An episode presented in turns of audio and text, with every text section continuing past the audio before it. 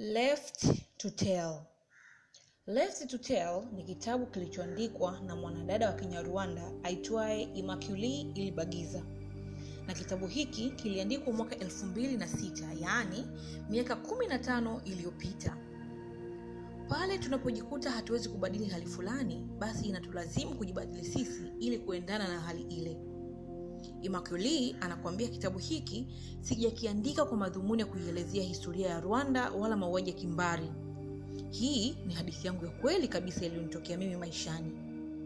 Najua vitabu vingi sana viliandika haya kuhusu mauaji ya kimbari ya Rwanda, yalielezewa sana, na kwa makadirio tu watu zaidi ya milioni moja waliuawa ndani ya siku mia moja tu.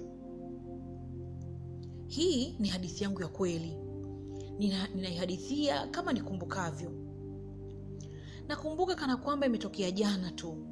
Ni hadithi yangu ya kweli. Nimetumia jina langu la kweli pamoja na majirani pamoja na majina ya watu wa familia yangu, lakini nimebadili majina ya wale wahanga na majeruhi waliopona kutoka katika jinamizi lile. Nimefanya hivi ili kuzuia chuki ambayo pengine ingeweza kuendelezwa. Naamini kabisa kuwa maisha yetu yanategemeana na kwamba tunatazamiwa kujifunza kutokana na yale tunayopitia pamoja na yale yanayowatokea wengine. Niliandika kitabu hiki kwa imani kuwa wengine wanaweza kujifunza kupitia hadithi yangu. Narudia tena, hii ni hadithi yangu mimi ya kweli. Niliwasikia wauaji wakiliita jina langu. Walikuwa maili kadhaa tu na pale tulipokuwa tumejificha sisi. Tulikuwa tumetenganishwa na ukuta tu. Sauti zao ziliogofya sana na kutetema kwa kiwe kuua. Yupo hapa, tunajua yupo hapa, atakuwa tu hapa mahala fulani tu, tumtafuteni mpaka tumpate. Hizi zilikuwa ni sauti za wauaji. Walikuwa wengi sana, ambao kwa wingi wa sauti zao tayari nilijikuta nimeshitengeneza taswira ya idadi yao kichwani mwangu. Ajabu kubwa ni watu ninawafahamu kabisa, wengi wao wakiwa ni rafiki zangu wa utotoni na wengine wakiwa ni jirani zangu ambao tulikuwa tukiishi sehemu moja na tulisalimiana kwa upendo na ukarimu mkubwa miaka na miaka. Kwa msaada wa tundu dogo tu la ukuta wa chumba kile, niliweza kuwaona wakiwa wamebebelea mapanga na marungu makubwa sana kiasi cha kuogofya. Nimeshaua mende 399, alisema mmoja wa uaji wale. Immaculée atatimiza idadi ya mia nne. Walicheka wakijeli na ari ya kutaka kuua.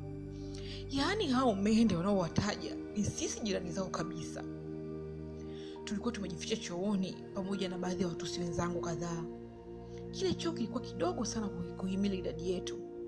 Nilibana pumzi na kujihisi kana kwamba sihemi kabisa, maana niliogopa kuwa hata pumzi yangu tu ingetosha kuwashtua wauaji wale na kung'amua tulipokuwa tumejificha, na huo ndo ungekuwa mwisho wetu.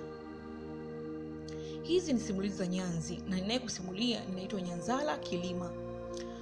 Unajua, wakati nasoma kitabu hiki cha Left to Tell kikiwa na maana kuwa nilibaki ili kuhadithia au kusema, nilijikuta nimeduaa. Kwanza nikajikuta hata kunukuu tu vitu vya muhimu ili vinisaidia wakati wa kukichambua hapo baadaye sikuweza. Nikajikuta najiuliza, ina maana imakulia alikuwa anataka kuuliwa na jirani zake na wengine wakiwa pia ni rafiki zake, au sijaelewa vizuri? Kwa navyofahamu mimi ni kwamba mauaji ya kimbari, kabila moja ndiyo liliua kabila lingine. Ni sawa na kusema Wagogo walivamia jamii ya Warangi na kuwateketeza wote, kama walivyofanya majeshi ya Lannister wa Game of Thrones walipovamia na kuwateketeza watu wa Lady Stark walipokuwa kule harusini. Kwa wale wapenzi wa Game of Thrones walikuwa wananielewa zaidi, lakini kwa Immaculée haikuwa hivyo. Yeye alikuwa akitafutwa na wauaji ambao ni jirani zake kabisa na ni rafiki zake alioishi nao na kucheza nao tangu utotoni. Hii inawezekana vipi? Unawezaje kumuua jirani yako tena uliyeishi naye kwa upendo na amani kwa zaidi ya miaka kumi? Nilishangazwa sana. Immaculée nakwambia nilizaliwa magharibi mwa Rwanda katika jimbo la Kibuye katika kijiji cha Mataba nikiwa mtoto wa tatu katika familia ya watoto wanne.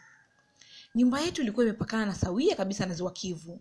Nyakati za asubuhi niliweza kuona milima ya upande wa pili wa ziwa lile katika nchi ya jirani zetu ya, Zaire ambayo kwa sasa inafahamika kama Jamhuri ya Kidemokrasia ya Kongo. Wazazi wangu wote walikuwa ni walimu, hivyo basi walitambua fika kuwa njia pekee ya kujikwamua kutoka katika umasikini ni kuwa na elimu bora